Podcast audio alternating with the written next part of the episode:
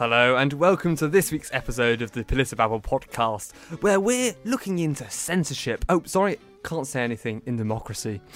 I'm Archibald Elliott, and as usual, I'm joined by my censorship. Hello. So, it's supposed to bleep there, bleep. oh, Uh, co-host. Hello. Um, welcome to the podcast.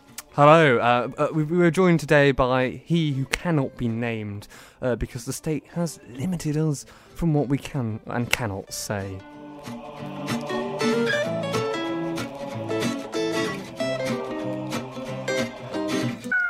Yeah, so this week we're back and we're talking about censorship uh, in democracy. But when we were walking into Manx Radio, we saw these wonderful little fortune cookies, which are Manx Radio branded, and we thought we thought they would be rather fun to open the show with and tell us what our fortunes are. I- I'd like to see if they actually, There you, you can see on Manx Radio. Uh, you oh. should be able to see on Manx Radio Vision right now if you're watching. if you're on the, if not, they're in a metallic purple wrapper uh, with Manx Radio branding. They're very metallic, shiny, shiny. Blackbirds would like these. They're very shiny. Um, yes. the Manx Radio uh, merchandise is expanding. Last week it was introdu- introduction of hand sanitizer. Yeah. Now it's a fortune cookie. So now I'm seeing this fortune cookie. And if you're not sure what a fortune cookie is, it's almost this crescent-shaped bit of um, wafer. So I shall now crack, crack this open and close, very close to the mic here. Oh no, we turned into an Uh, show. Yeah. So I, I've now, I've now got it out, out. I've now got, I've now got the fortune cookie open. And what does it say inside? It says, uh, it says, delight the world with compassion, kindness, and grace. Happy Year of the Tiger from Manx Radio and the majestic Chinese restaurants. There we are. That, that's what mine says. So it says, delight the world with compassion. Whe- says- Whether I actually do that or not is a very different Mm. matter. Well, mine says, "Do not pursue happiness, create it." Happy Year of the Tiger from Manx Radio and the Majestic Chinese Restaurant. So don't pursue happiness, create it. So you know, I probably will go by that motto. I think it's a a good one. So I I, I won't go by happiness. I, I I will create it. I need to create my own happiness. I say that's rather good. It is rather good. Archie's now consuming his fortune cookie, and he's going to give us uh, some lovely crunchy ASMR down the microphone. Um, so I, I will probably enjoy mine when Archie is in mid discussion. Uh, Uh, it, just, does, just, just throw me off. it does look excellent, though. Yes, there we Um, are. So that was our fun little start to the show. And yes, happy of the Tiger, everyone. I do forget. Yes, Uh, I'm, I'm not entirely sure when the Chinese New Year date is. At the moment, I Is think. it? Is it? Um, I, I should know, but um. As Archie now scrambles to the web. So yes, Oliver, as I already knew, and I'm already telling you this, um, the Chinese New Year is on the first of February. Ah, so we're a little bit premature on it, but uh, We'll come back next week with some more, yes, we probably will as well. We'll and, probably- and, and the week after, Yes, of course. Yes. yes. yes, Of course. So yeah, this week we're discussing: uh, can there ever? Well, sorry, what was that? What was our question? Is Um, there a place for censorship in a democracy?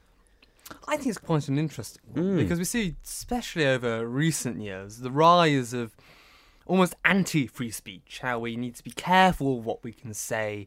We must be PC. I think s- the- oh, that might not even be the PC term for Mm. PC anymore. Probably. Who knows? Uh, who knows?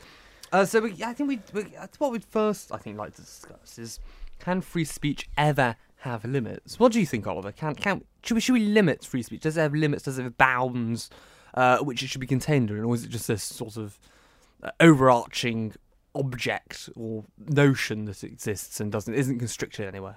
well, I mean, there's a difference between, you know, I'd say free speech doesn't have doesn't really have limits. There's a diff, you know, in terms of hate speech, you know, I definitely believe um, that anyone that you know recall, you know, speaks out um, against someone you know, that could be classed as hate speech should uh, definitely f- uh, follow some sort of.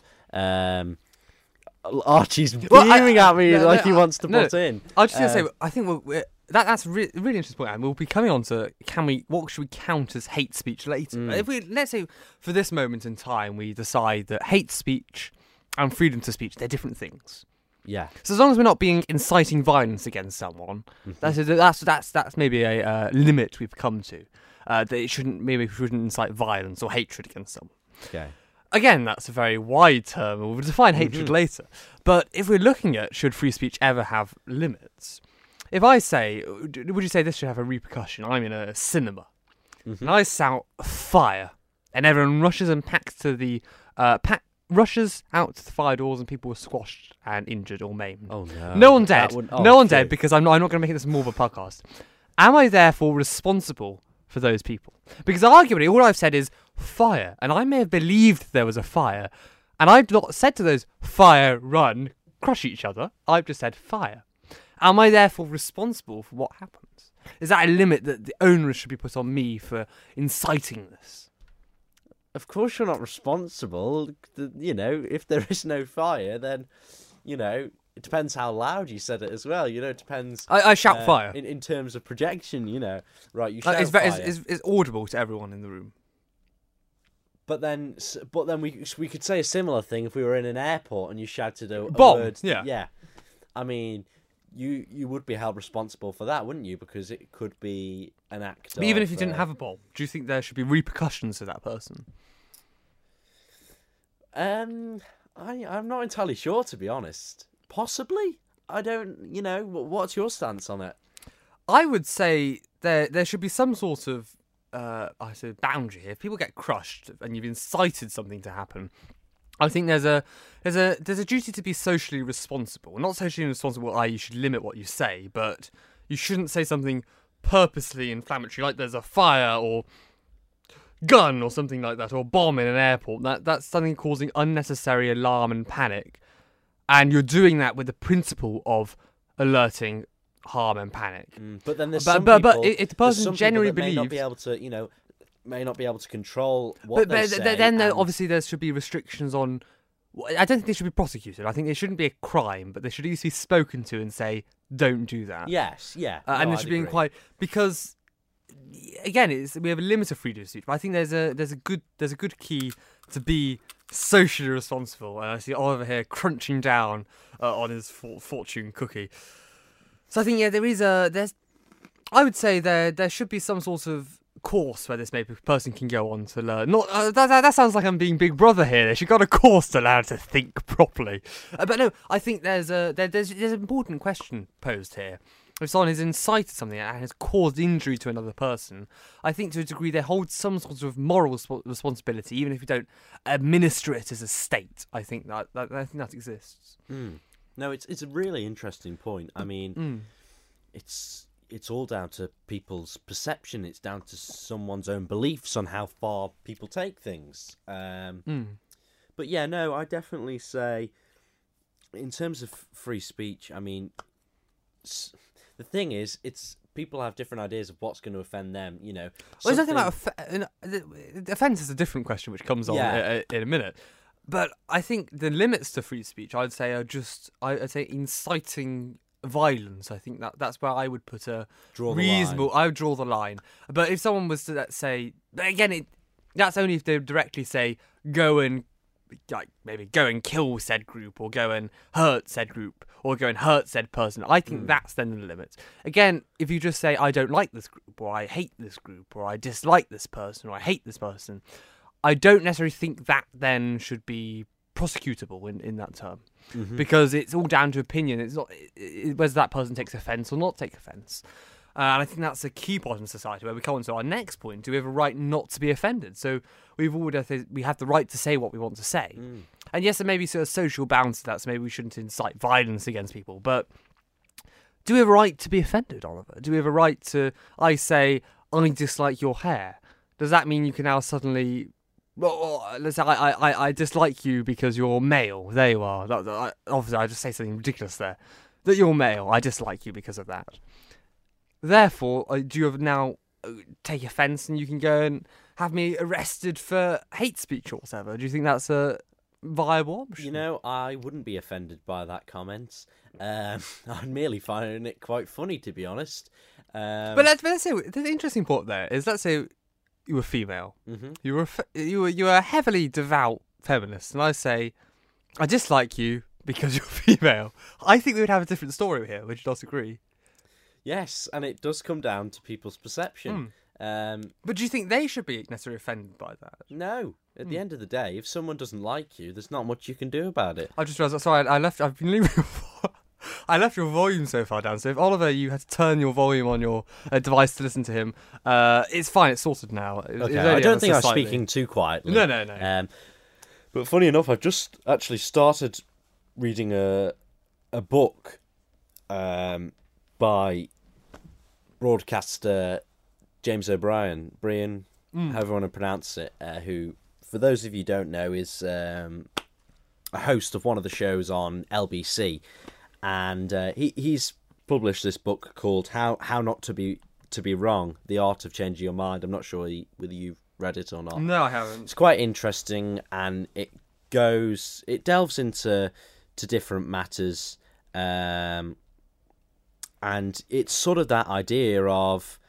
you know, people's view that you know that they are so set in stone with their ideas, and that people are always wrong, and um, you know, I, I, find it find it really interesting. I'm just starting to read it. Hopefully, I'll have a a bit more to to talk about it um, as I go on. But it, it explores, you know, some of today's um, challenging challenging issues, and uh, he talks a lot about his callers and how what people say and they go into further issues makes him, you know, changes his his mind. So he goes into knife crime, tattoos. Um, police stop and search and how he always thought it was um, a really you know he, he was all for he was pr- pro um, stop and search and then he had a partner who previously went out with um, a black person and that changed his whole his, his whole experience of it all um, But that, that, it's, interesting though because we're when we we go on a tangent off uh, censorship, but we go there with personal experience. We we then have we have, we, we have many people in debating, for example, like in Parliament, who use is really interesting. They use personal case studies from a very small sample size, and yes, in this case, personal case studies do change opinion, and they're very powerful. But they use really small sample sizes of personal opinion to say that, and that's why this policy should change. And if you're actually looking on a larger scale, the policies, do I argue, have a good have good effects because yes, on the individual case level, you might have a certain amount of cases where, again, yes, they're unjustified and they're wrongly done. But if you're looking at the larger scale, we see mass benefit. We've seen uh, maybe knives being kept off the street. So in this particular instance, I think looking at one case study, yes, you might be persuaded by it, and you might think maybe we need to be more careful. But I think it's also then looking at these sorts of things on a larger scale. But I think my fav- my favourite uh, re- London radio host uh, won't be James O'Brien. It does have to be uh, who who is it? It's Mike. Mike from Talk Radio. I've Mike Mike Graham. ah right very interesting know him? but no I don't know him I don't, I don't He's, think so. he's concrete guy. oh is that who he is Yes. Of course I know Concrete him. guy. Of course I know him. Yes, Yes. yes. But um, you know, the, the main reason why I draw into it is really about sort of in this way of free speech and all this Yeah. is that people being prepared to listen to people's views And have them challenge. and, and yeah, challenge and Mm. people understanding that you know people being afraid to accept Hmm. that sometimes they're wrong and um I think as I progress further into the book I think it'll be really interesting read because Hmm. A lot of the time I'm quite fluid in the way I'll view things. So sometimes in this podcast, I will come into the podcast with this prefixed idea that this is what I this is my stance on something. At the end of the podcast, sometimes Archibald can completely change my And mind. can I tell you why? Because conservatives are right wing, and what's a right wing? They're right. So that's all I have to say on the matter. Ah, well, you might be wrong there, Uh, but uh, yes, I'm not left, so I'm not wrong. Yeah. Uh, yes, but going on serious, but I think it's it's really interesting in our society. We almost I enjoy debating with people any any time. Mm. I, I'm always happy for debates because I find it really interesting of different ideas and then how they stand up to being challenged. If my ideas are challenged, how do they stand up and how ideas logically stand up with things. I find that fascinating. But the real the problem I I, I see is you question someone mm, and it's on an issue which is contentious mm, and it's a social issue generally Usually, And you give a different idea. You give a different idea that maybe, let's say, we'll take it as a soft issue here, that taxation is too high, or and you're or no, no, that's probably a bad example. That, uh, for example, mm, let me uh, let me try and think of a good one. What's a good What's a good social issue, Oliver? um, legalization of marijuana. No, I mean, cont- uh, but again, let, let's say that, and oh, oh, oh no, there's there's a really good one on that issue. I, I forget. Oh, I'm forgetting the reference now. Crikey, my my brain has gone blank. It's the fortune cookie. It's just making me say only. Uh, only what was it? It says, uh, "Delight the world with compassion, kindness, and grace." I'm actually being censored by my fortune cookie from saying any more on this matter because it's not with compassion and grace. Uh, but no, uh, uh, with going back to my point about contentious issues. So maybe we look at the Black Lives Matter protest. I'll go out there with a very contentious issue, and I maybe say maybe it isn't so good that they're burning down cities. Maybe they're not going around the right way. They're not exactly peaceful. Mm-hmm. Inci- yeah, inciting Yeah. cr- um, Crime. Crime is. And is- I get told, well, no, you must just be racist. You get you get rhetoric that you must Mhm. be racist, or you dare question that maybe um, feminism has gone too far in certain regards, and then you get called sexist, Mhm. or you get called homophobic because you say something, else. or even you get called. I say I'm a Tory, and you get called homophobic. You get called all of this. You get called abuse at you, which I don't care of. I, I find it quite entertaining in a way. But you, you dare question their idea and they get offended. So it's almost this idea where we've come into society where we have the view that we have a right not to be offended, but we have the ultimate right to offend whoever, whoever else we like. It's almost we don't want we're not allowed to be we're not allowed to be offended, but we're allowed to offend other Mhm. people. And there's this idea going back to the you know the Yeah, James yeah. O'Brien thing of people not people not wanting to listen. You know, Mm, exactly. we need to bring back the rationale debate, Archibald. We need to you know we need to get. What, what, does my uh, Instagram and Twitter bio bio say? What, what does it say on it? It says something on this issue. I think. I, I think it says on, something on this issue. There's somewhat. Uh, my, my my bio is a somewhat elusive demiurge. Can usually be found podcasting, commentating, debating, and confabulating. And I do confabulate a lot. Let's bring back the rational discussion. I say that quite clearly. And then a, a global, a globe, and then a British flag. Because obviously, Very patriotic, very of patriotic course. of me. Where is the Um, Manx flag? So, uh, if you look at rational debate, we, we, we seem to have this inability to have a discussion with someone, clash, get really heated, have really good discussion, and then say, let's go out for a drink and be friends afterwards. Mm-hmm. We seem to have lost that ability. We even look at the House of Commons. They used to clash either side, they clash, be it battles, rules, and all are going to have a good drink at the House of Commons pub where obviously you'd have a drink at House of Commons pub rather than anywhere else because the duty's reduced Mm-hmm. and yes. it's subsidised on taxpayer. So why wouldn't you? But Oh. we, we've I say we've lost some sort, sort of that uh, comp- compadreship really Mhm. in politics. and that idea to Hmm. listen, you know, Yeah. and and under, and sometimes accept that you are wrong, you know. It, it, it's an interesting point. I mean, Mm.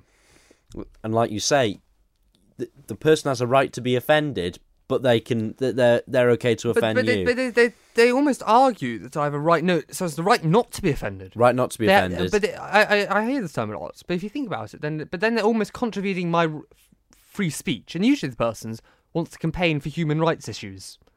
What's this human, human the Bill of Human Rights?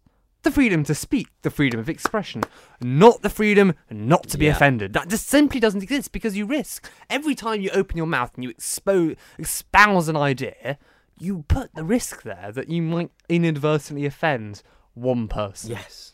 And to, to say we must limit offence is almost saying we must limit this I- uh, this sense of ideas. We see this a lot in universities, and the universities bill is uh, backing down on that, where we have we have almost universities and students cancelling teachers, uh, cancelling academics or speakers they don't like.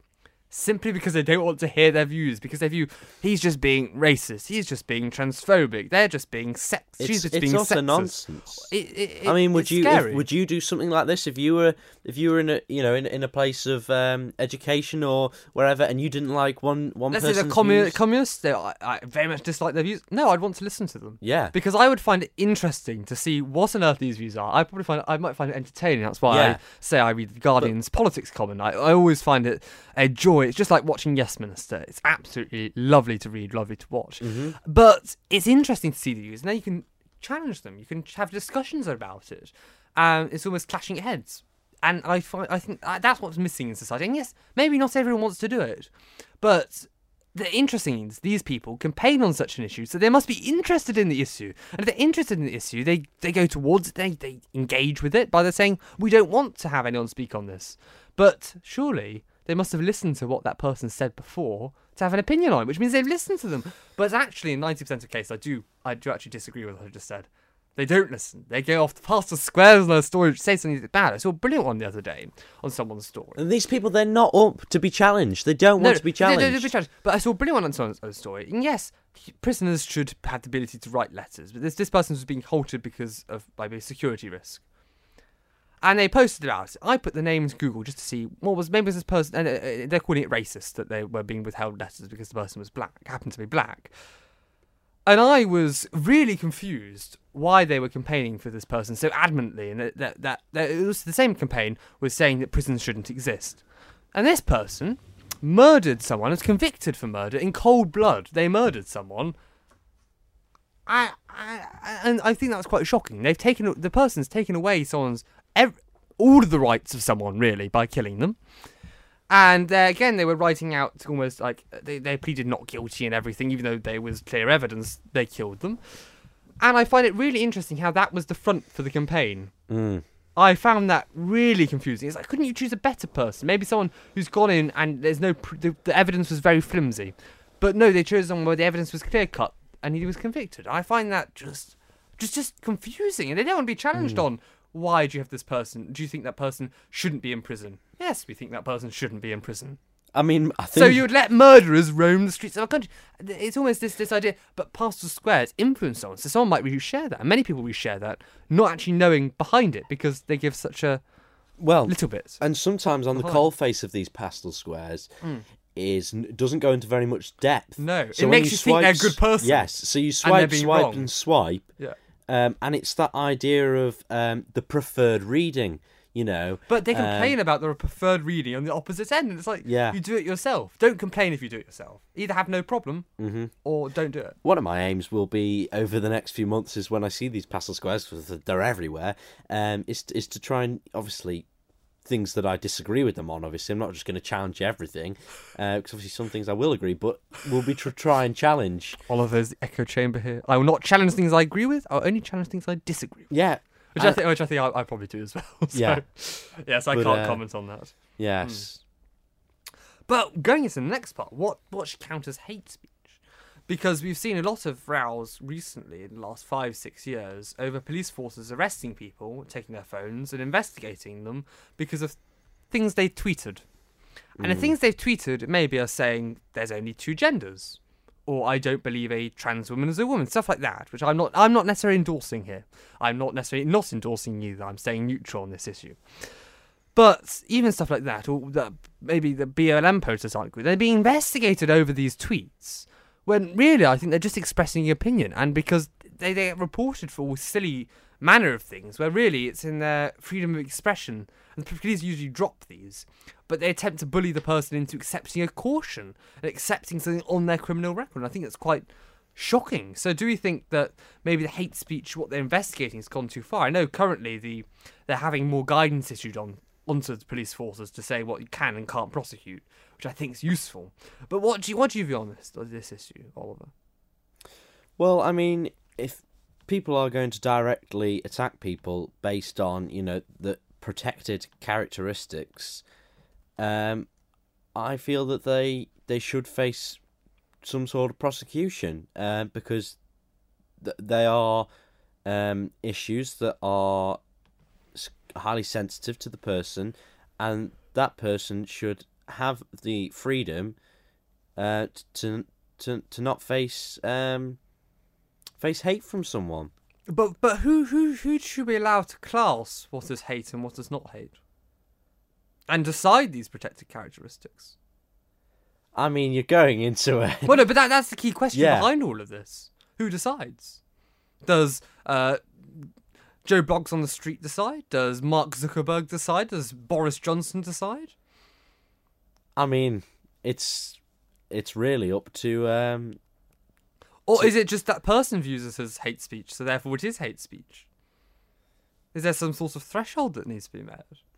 there there does need to be some sort of uh, sort of uh, s- small print in, in in who who decides upon this.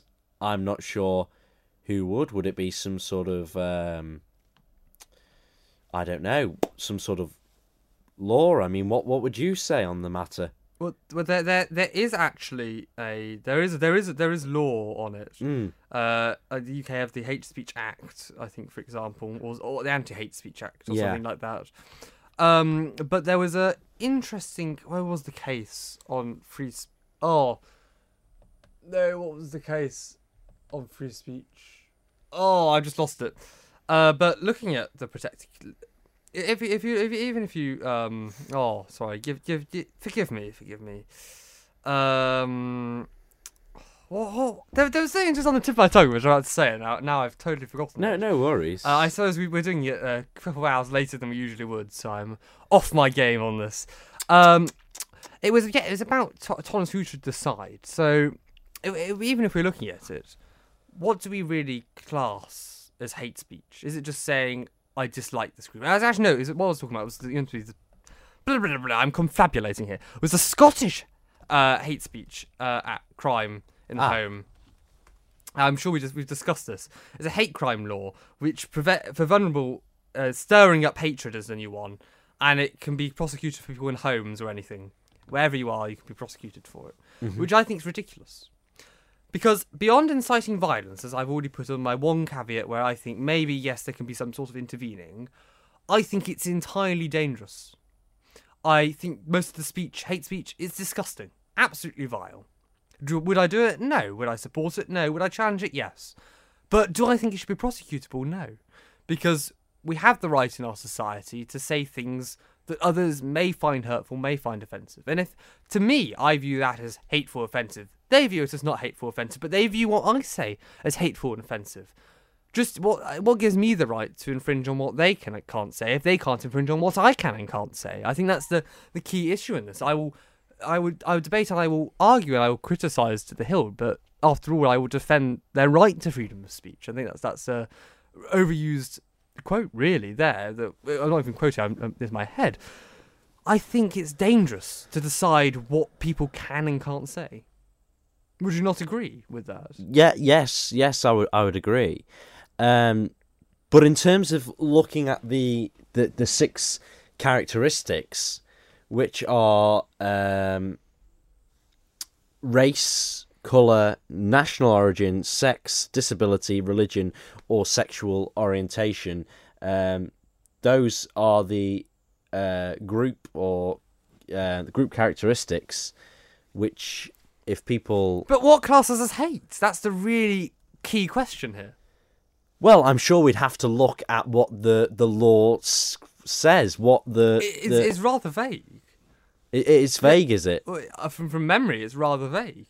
There's, there's, you can't really define hatred. Maybe it's it's uh, derogatory comments about something. But again, let's say I want to say I, people call call you racist for this. Let's say I want I hypothetically I say uh, I don't support illegal immigrants. I think they should be sent back to where they came from. I would be called that xenophobic. Should that then be prosecutable? If you look at it, well, that, that's maybe hate against that group. I don't think they should come here. Again, that's not necessarily what I'm saying. And in this debate, I am being very hypothetical in my analogies because I'm not going to get into uh, being cancelled, uh, which is another topic for another week. But I think there's there's really really really big questions here. Um, that I think our last one is: is censorship good even for the right purposes? Even if we're trying to prevent protect from hate, does it mean we become maybe more closed down to ideas that we don't agree with? That we become more happy to go and just shut down things we just don't want to hear, just purely because we don't want to hear them or we find them hurtful?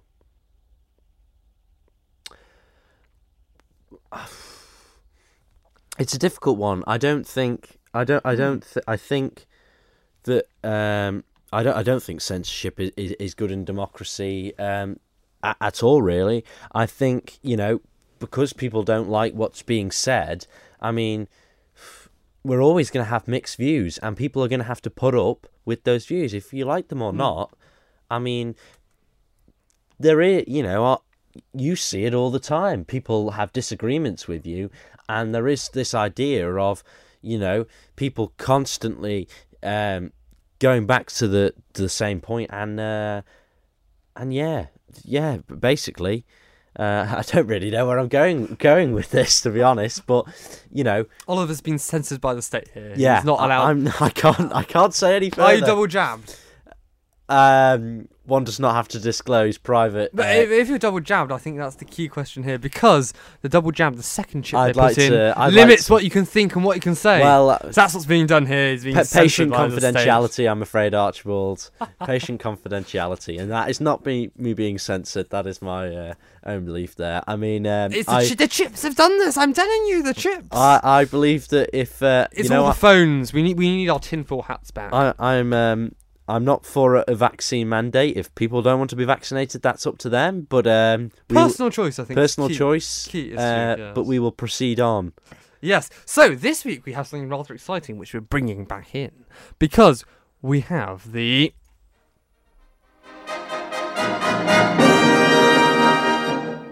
The desk of our listeners. We're back this week, and who do we have first? Well, we proposed this week's question: Is there a place for censorship in democracy? And we got four responses, which is a rather, rather good for uh, the podcast, considering we only put it out last last minute. So, what's our first uh, response? Well, using- um, we have one from Sam Howarth, uh, who is, is becoming a regular contributor. So we, we thank Sam uh, for his contributions. They're they're usually uh, well. Usually we quite we agree with them here on the on the Politibabble podcast, but he said um, no, as it is a viol- violation of democracy's main values, most importantly the freedom of speech. I agree. Yes. Yep. Here, here. Here, here. Mm. Uh, James Kinley, nope, not at all. Here, Agreeable? here. Yep. Brisha Shaw, yeah, when Archie speaks, kiss. Ah, yes. Obviously, when I speak, there should be censorship. Yes. Thanks, Breacher. I think it's the other way around here. It's another caveat I put on. If Breacher Shaw ever speaks, that should be censored. Sorry, have to say it. Has to come Of out. course, if you are a listener, you probably might remember from uh, several seasons ago, Brisha was a co-host on the show, And she did try to censor my Maggie Thatcher quotes too many times. Mm. Just disgraceful. as well as this. Uh, another former co-host has co- contributed. A lot of the former co-hosts like to contribute. Yes. Still to the show, they still have great engagement with the show. Anyway, Never lets them go. Sam Rowe is, uh, uh, has said, "Well, yeah, duh, always has been." So he believes there is a place for censorship See, in I democracy, take issue and there always this. has been. Archibald, over to you. I take issue with this this kind of contribution or this kind of argument because we're saying that something uh, again certain people I don't have any problem with these sorts of arguments but when someone campaigns for progressive policy when they can campaign for things of the past to change because they were in the past and when they campaign for things that always have been to no longer be because we should move forward with the times. But then they say, yes, this should exist purely because it's always existed, so therefore it always will, and it always has existed, so it should exist. And there is a place for it. I find that a really odd, odd juxtaposition. Mm-hmm. I also think it's a very weak argument. Just to say something should exist purely because it's always existed isn't necessarily the way things work. We should be able to have a logical argument behind that. Maybe it's existed for a while because of a reason. Maybe there's a reason behind it. But just to say, yes, because it's always existed, that's why it should exist, is an incredibly weak line of argument. And in debating, that would be torn apart. It would be torn apart and saying he's basing his case study off something that has always existed, but not really providing any evidence for why it should continue to exist. Just because it's existed doesn't mean it shouldn't change. And the way he just because it- incites, just because communism has existed for however long doesn't mean that it shouldn't disappear. I mean, and the way he incites the "well, yeah, duh" is Very, co- yeah, very condescending. yeah, very condescending towards us here. He's obviously disappointed about leaving. He's just Mhm. jealous. He's just jealous of Yeah. not being on the show. I think that's He- obviously the reason. He's not a fa- he's not No- a, not- a yeah. fan of our topics which we propose on the show, Um, We've been very democracy central this uh, this episode, but we- we should be able to announce our episodes in advance. we should. Uh, we yeah. actually might be a bit more uh, We're act- proactive Proactive, uh, in our in our approach, which More is something we're we're trying to aim for uh, on, on the podcast uh, as part of our our new uh, agenda, which we are pursuing. So this week, uh, well, we have our game game after the news. I think oh, game after, after the the news. news. Let's Oh, just do it before. Your choice. up to you.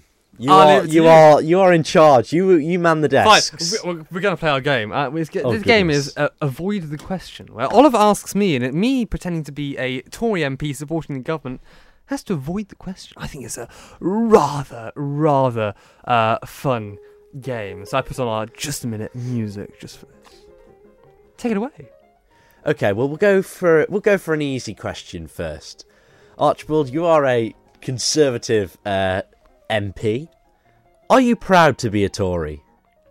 You see, I think the real question here are we proud to support our national values? Are we proud to support our traditional values? Are we proud to support being fiscally uh, responsible? Are we proud to be British? And I think, yes, I do agree with all of those. I think the Conservative Party is the only party that encompasses these and really links together to build back better. As a conservative government wanting to build back better, to level up, but yet again, there are currently 2,000 UK food banks. How can you allow this to happen? How is this? How is this acceptable? Charities do a wonderful job for our business. They provide gaps where the government simply cannot provide.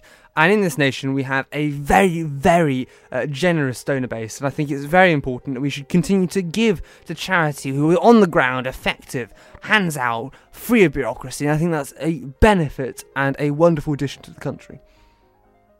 But why isn't this Tory government doing something about this? The, the government is doing many things to level up and build back better. Already, we've seen the largest growth in GDP out of any European nation. I think it's incredibly important we continue that growth with our vaccine rollout and, and the like. We're doing an excellent job at levelling up this country. Well, I have to question that I don't think the UK's vaccine rollout is one of the highest in Europe. The vaccine rollout is the highest in Europe. We are the foremost of our vaccine uh, rollout. We saw the quickest vaccine rollout of any European nations. We've seen a massive uptake, especially with our booster program, and the European Union uh, was massive at limiting our vaccine rollout with the MHRA. So it's brilliant that we've now left the European Union. We're able to have the best vaccine rollout in the world. Um, finishing off in our short interview here with Tory MP Archibald Elliott. Um, moving on, looking at the current Prime Minister, how can you support him when he is a person in high office in the UK which is breaking the law? I think we're discussing too much in hypotheticals here. and I don't like to go into hypotheticals. We're not Uh, going into tree, hypotheticals. If a tree falls in Can a I- forest, can I- if a tree falls in a forest, did it make any sound? If there was a party and no one knew or no one has any evidence, did it really happen? We shall wait to Sue Gray's report and I shall not comment on these hypotheticals. There is currently a police investigation. I'm sorry, this is just too good, guys. I have to carry on. There is currently a police investigation um, being investigated by the Metropolitan Police in London. Do you believe that the Prime Minister broke the law? It is not for me to say whether someone has broken the law. I'm not the judge, the jury, or the executioner. Just because there's merely a police investigation doesn't necessarily mean anything went wrong. Again, I must point to you that Boris has had a wonderful time as leader. We're seeing the fastest vaccine rolling out. We've seen the uh, in Europe. We've seen a massive growth in GDP. I think that's something to be proud of as a country. Well, looking back into COVID, the number of vaccine uh, doses administered in Europe as of, uh, well, we're looking at um, administered rather than the rollout, uh, which is a very similar thing, but being administered by January 24th in Europe, um, was actually Malta per population, and that was 100,000, uh, which was 231.55. The UK currently sits at 201.41, which currently sits in 1, 2, 3, 4, 5, 6, 7, about 8th or ninth place. How can you justify that the UK has the uh, the highest uh, ad- ad- administered uh, of vaccine doses? Well, if we if we look again at the population sizes, we are again the the fast, one of the fastest rollout rates in Europe, uh, and I think that's something to be very proud of. We've seen a brilliant booster campaign, and if you haven't at this time, I say go get boosted, go get your second jab, go get your third jab, and let's fight this virus together. We've done a wonderful job again with the economy. We've seen a massive GDP growth, and we've got Brexit done. So I think we're meeting most we're meeting our manifesto uh, commitments there as an avid supporter of uh, Margaret Thatcher, uh, Mr. Archibald Elliot MP, was she the greatest MP? Uh, was she the greatest Prime Minister of all time? She was indeed a absolutely wonderful prime minister, and she did a fabulous job at maintaining our economy, at bringing back Britain and fighting uh, out of our economic slump. She was a wonderful, wonderful figure, and I think I think that that's, that's all that needs to be said. Right, well, I think we'll we'll wrap it up there for this week. That was actually quite lengthy. Uh, it was interesting. Archie did pretty well, I have to say, on the scoreboard.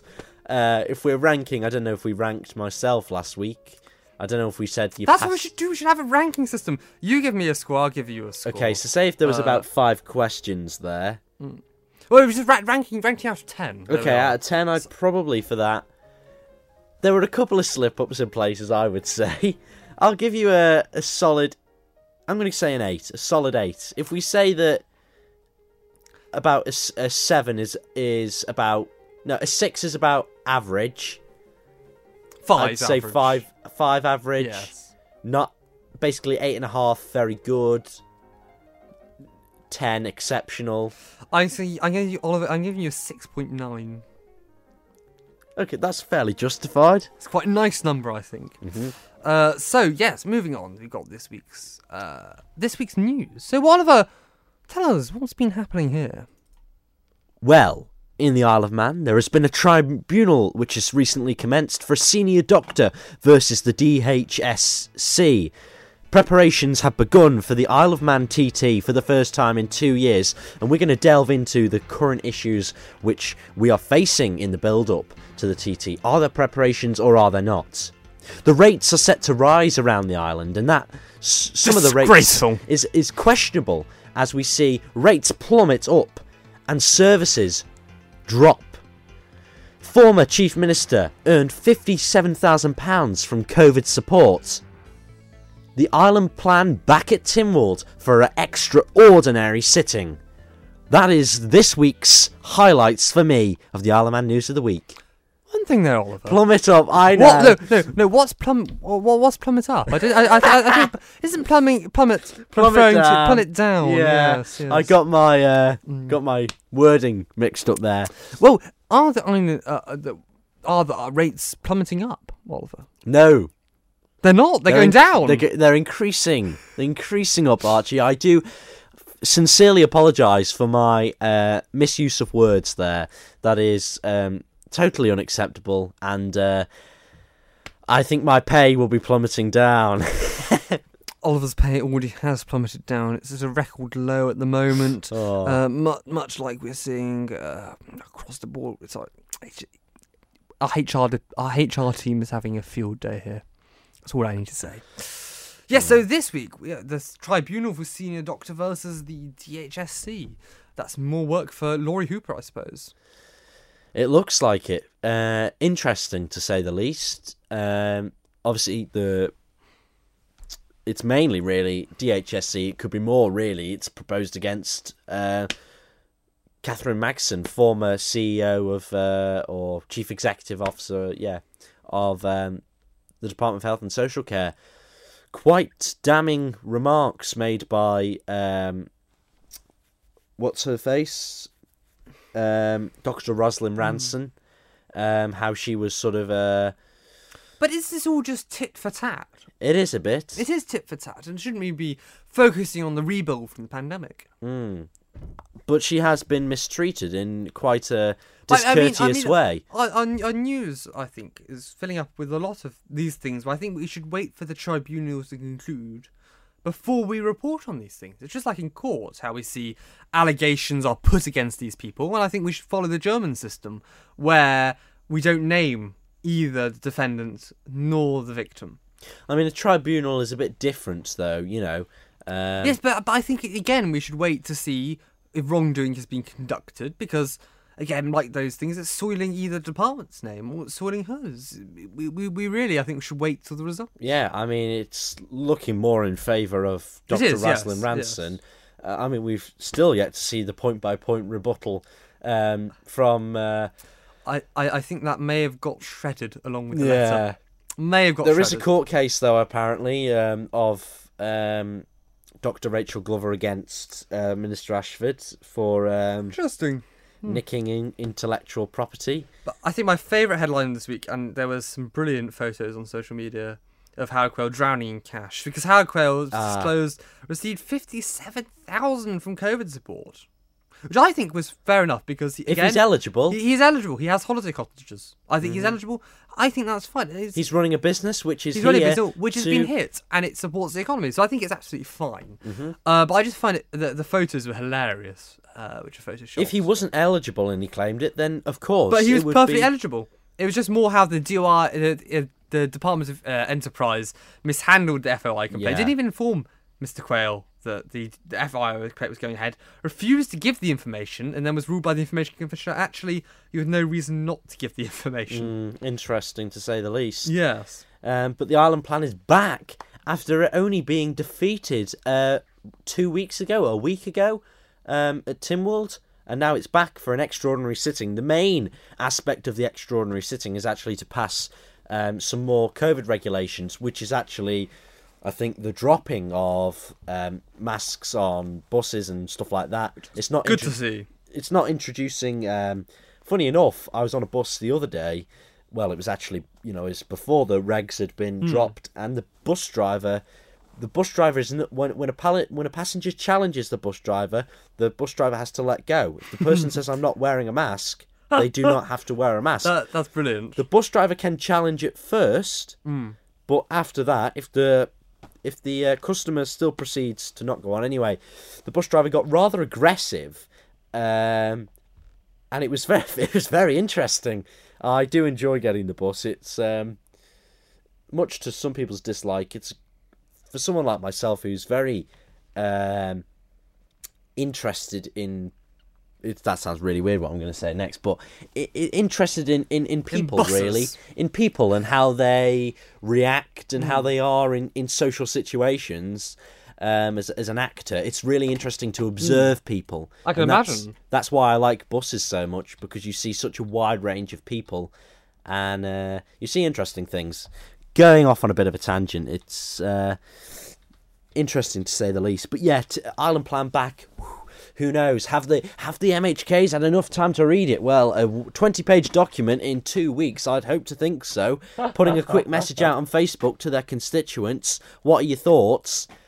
I mean, if they don't vote through it this time, I can see if they had real problems with what was if they thought there was stuff in there that wasn't necessary or stuff that they want in there. But they've been consulted for months now. I do hmm. agree with Mr. Cannan that we need to get on with the issues of the day, and we are currently facing some really difficult issues, which will hopefully be somewhat fixed in the plan. And in doing so, the island plan hmm. needs to be approved by Tim Tynwald. Yes, I, I, I agree with you. And moving on to UK news, uh, uh, there's a brilliant piece of news which popped up, which is a man apparently in Nottingham has been driving without a license for more than 70 years without license or insurance, which is quite an impressive feat to do without ever being pulled over or challenged. It's impressive, isn't it? Um, just shows that there's obviously not a lot of checks been going on. Yes. You'd like to think that with all these uh, sensor camera things that they'd be able That's to That's why I, yeah, they're, they're picking up more and more, which is good. But also, we've seen Sue Gray's report still has not yet appeared yet. It's a bit of grey area as to where it will, when it will appear. I mean, she's been Pardon putting it through for checks with. Uh, It has no political interference. The- Boris will just get to read it, Mm. and then it will be published. he'll go, "Oh, goodness me, this is the end." yes. Um, Uh, hold your breath and count to ten. will is he the resign famous, uh, before it's published or after it's published? That'd be the interesting question. after? I imagine. I obviously, imagine. it's, it's a very sad day today because it's the Holocaust Memorial Mm. Day, which is, yes, sad to think about. Yeah, definitely.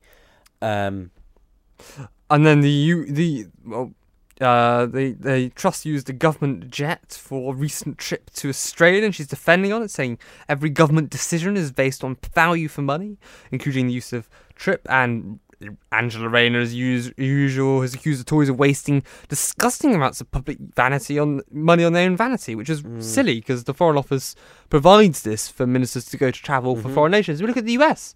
They have a fleet of aircraft for the president. and I'm pretty sure the leader of the opposition, uh, the deputy leader of the opposition, would be complaining if they weren't dealing with such um, issues. Yeah. Issues. because uh, the, uh, we have a government. They have a government plane precisely so that government ministers can travel. For example, it's really uh, Dominic. Raab yeah. being on holiday and not picking up the phone. But if he was, a, but if he was doing what Liz Truss was doing, he'd be getting called out on that. yes. You know. Mm. Anyway, Never do I do anything think I do think Angela Rayner is quite good. But talk going back to the uh, I think Oliver's time on the podcast has ended. On- bye bye, Oliver. on- You've on been the- censored. it's Okay. lovely talking to Oliver. Right, That was Oliver there. I don't like talking to people like Oliver.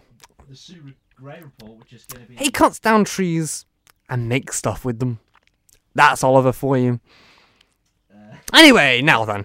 Uh, sorry, just doing my Mike Grayson uh, impre- impression there. Yes, couldn't resist. Um, so Sue, Sue Gray report Hmm. getting passed on to you know just for a few checks with lawyers and stuff. Uh, yes, that's lawyers, not leaders. Uh, Archibald. I found that quite hilarious because the the best prime minister we ever had was a lawyer, Margaret Thatcher. Excellent, excellent prime minister, and she was a lawyer. So I find that Boris.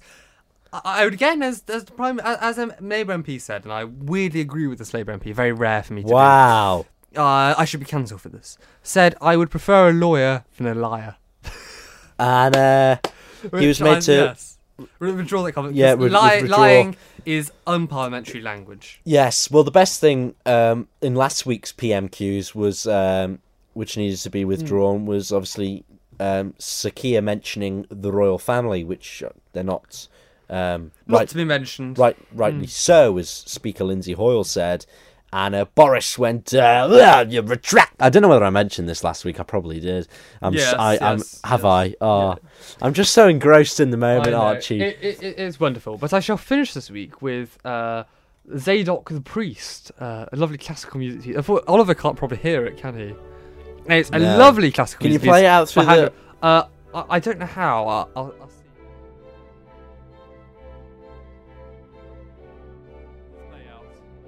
Ah, wonderful. Yes. So. We're, we're, we're, is it still playing?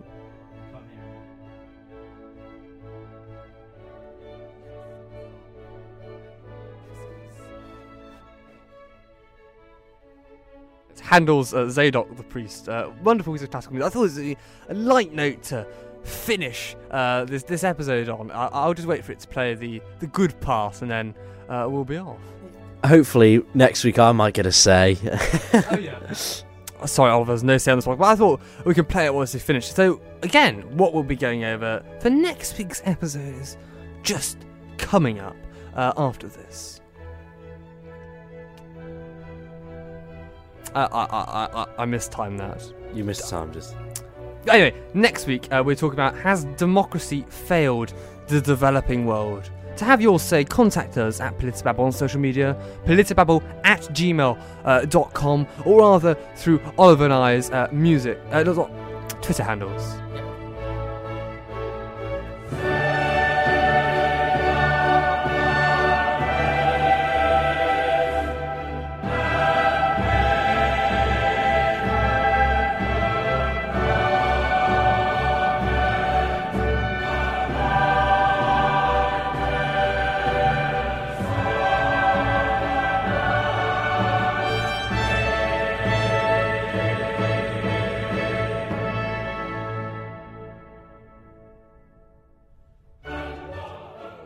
Yes, well, no, that's that's the that's this uh, that, that's, that's one of my favourite classical music pieces. I thought I should add it in. Of course. Uh, to, to, to Handel's coronation album, uh, Zadok the Priest. He wrote a series of them uh, for King George II for coronation. It's been used at every single coronation after the Queen has been coronated or the King has been coronated since then. Which is Excellent. an interesting fact. It is an interesting. Fact. Yes, fact. and next week we'll be discussing has democracy failed the developing world. Uh, I think that'd be rather interesting to discuss, don't you, Oliver? Yes, of course. Like every topic we discuss here on Politibabble, always an interesting uh, hour or so we have. Um, Indeed.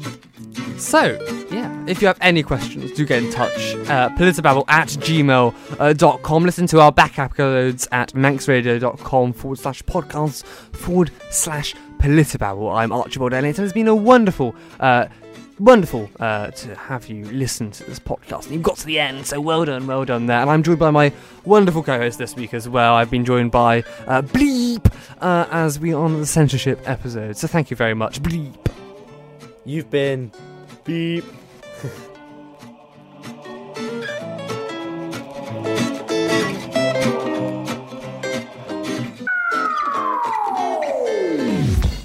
Was a 1984 production by George Orwell.